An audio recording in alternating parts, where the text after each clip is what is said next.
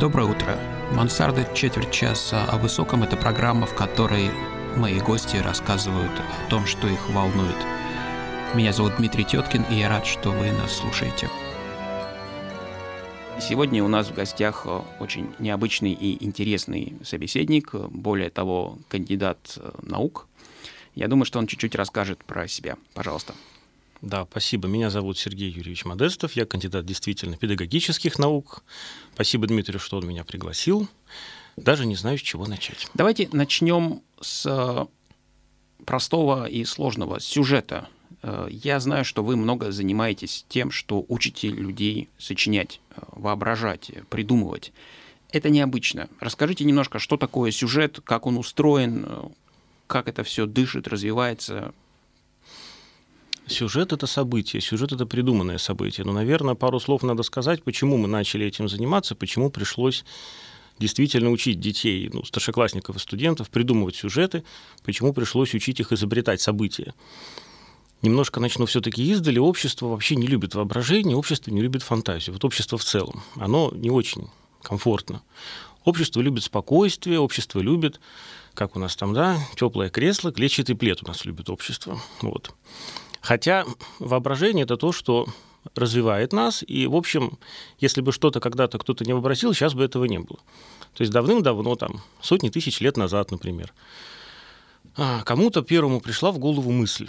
Ребята, вот у нас тут сейчас с вами собирательство, мы вот классно собираем, едим то, что собрали, а давайте вот хорошее есть не будем, а давайте хорошее в землю закапывать, вот, может оно вырастет. Это было неожиданно. Но вот мужику как-то удалось убедить соплеменников. Хорошее стали закапывать, а стали съедать плохое. Так возникла селекция, и отступил голод. Вот он был прав один, но вот как-то он вообразил, что это будет хорошо. Или там прошли спустя десятки ну, тысяч есть, лет. Есть, есть похожая история, когда, кажется, Набоков это писал про то, что вот мальчик кричит «волк», да, да. И, все, да, и он обманывает, но так начинается литература. И можно пойти еще дальше и поразмышлять о том, что мы вообще живем в мире, где большая часть вещей, в которых мы верим, это мифы, это сказки, это пропаганда, это религия, и дальше сам выбирает, в каких сюжетах он участвует, во что он верит. Но мы вернемся к педагогике, да? Вы учите чему, как, какие инструменты у вас есть, какие приемы у вас есть. Это что, буквальное сочинение какое-то, это какие-то короткие истории, это какая-то головоломка, какие-то творческие задачи. Как вы можете пощупать такую странную вещь, как сюжет? Вы знаете, очень много существует специальных техник и приемов для того, чтобы научить ребенка изобретать и изобретать события. Как только у нас скорость развития усилилась где-то века так, с 18-19, Многие стали такие вещи придумывать. У нас самый первый, наверное, такой пример – это мозговой штурм. Его придумали средневековые пираты на самом деле. Потом позже американец по фамилии Осборн, он попал тоже в неприятную ситуацию в 1942 году. Вот он был командир военного корабля. Вот. Он мозговой штурм этот у себя применил пиратский, описал. А, монах был средневековый по фамилии Раймонд Лулей. Вот. Он придумал морфологический анализ у себя в Средневековье. Сейчас таких техник существует более двух сотен, так что выбрать из чего есть. Ну, давайте выберем какую-нибудь одну и покажем, как она работает. Давайте. Ну, Дмитрий, вы мне тогда поможете. Вы будете моим, так сказать, Постараюсь. студентом, если вы не давайте. против. Техника очень простая, она хорошая, она называется метод фокальных объектов от слова «фокус». Ее придумал дяденька по фамилии Кунце в 30-е годы. Она очень простая. Вот. Значит, ее немножко похожую форму описал известный всем сказочник Джанни Радари. Называется она у Джанни Радари «Бином фантазии». Это очень близкая по смыслу техника. Вот. В канале написано в не менее прекрасной книжке «Грамматика фантазии». Джанни Радари, я думаю, нашим слушателям старшего поколения прекрасно известен. Это не просто очень хороший, это очень добрый сказочник, что даже для сказочников не часто встречается, как мы с вами знаем. Давайте придумаем какой-нибудь объект, который мы хотим усовершенствовать, мы хотим из него сделать сюжет. Ну, назовите что-нибудь, что вам близко и интересно. Ну, ближе всего, к сожалению, мне сейчас микрофон. Давайте подумаем именно про это. Давайте. Будет у нас с вами микрофон. Хорошо. Вот мысленно представим себя, люблю записывать, когда веду занятия, мысленно представим себе доску. Мы записали на доске слово «микрофон». Теперь назовите мне 4-5 любых объектов. Мне очень нравится слово подростковое левых объектов. То есть официально в книжке в этом месте будет сказано никак не связанных с предыдущим. Попробуем апельсин. Я записал апельсин. Теннисная ракетка. Так.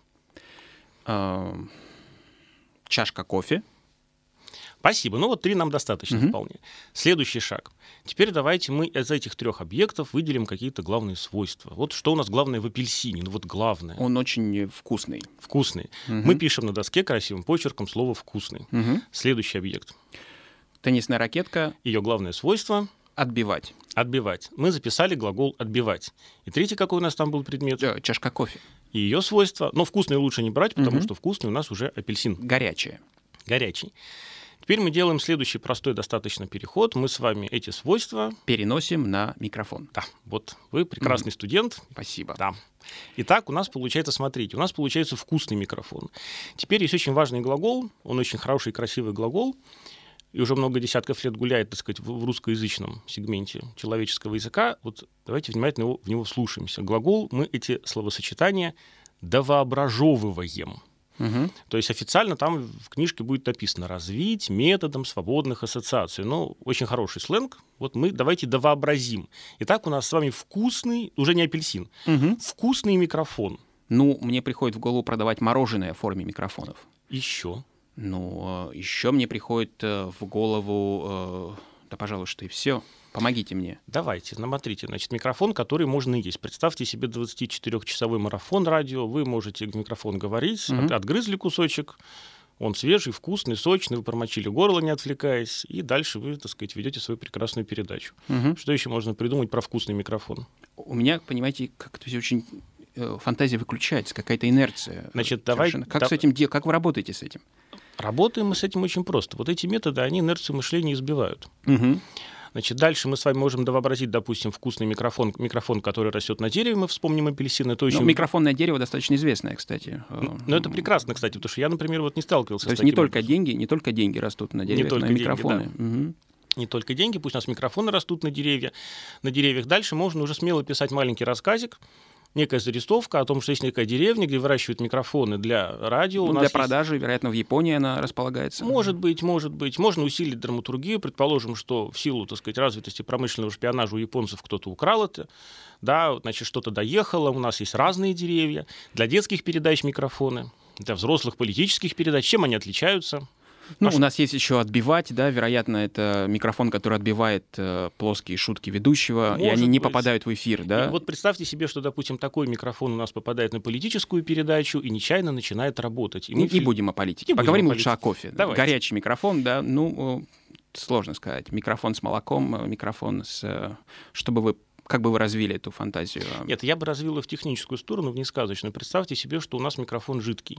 Микрофон должен регистрировать колебания воздуха. Представьте себе, что у нас регистрирует колебания воздуха специальная жидкость, с которой Мгм. мы снимаем звуковой потенциал. Мгм. Это, соответственно, уже прекрасный элемент какого-нибудь корабля из далекого будущего, либо другой планеты, где микрофон, допустим, это бассейн. И вот представьте себе, как красиво. Стоит хор, хор поет, а бассейн вибрирует и занимается записью звука. Это уже готовый, хороший образ, либо маленький рассказик, либо кусочек какого-то большего повествования для вот украшения антуража. Очень-очень коротко, что такое для вас фантастика? Вы, очевидно, ее читаете, даже ей учите, научная фантастика. У меня был знакомый, который говорил, чем фантастика научнее, тем лучше.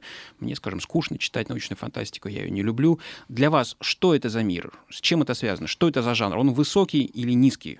Но Для меня, как для любителя фантастики, это, разумеется, жанр высокий, разумеется, один из лучших, потому что для меня фантастика — это такой, знаете, психологический фонарик, которым человечество стало освещать себе дорогу вперед, путь свой, когда скорость продвижения по тропе истории сильно выросла.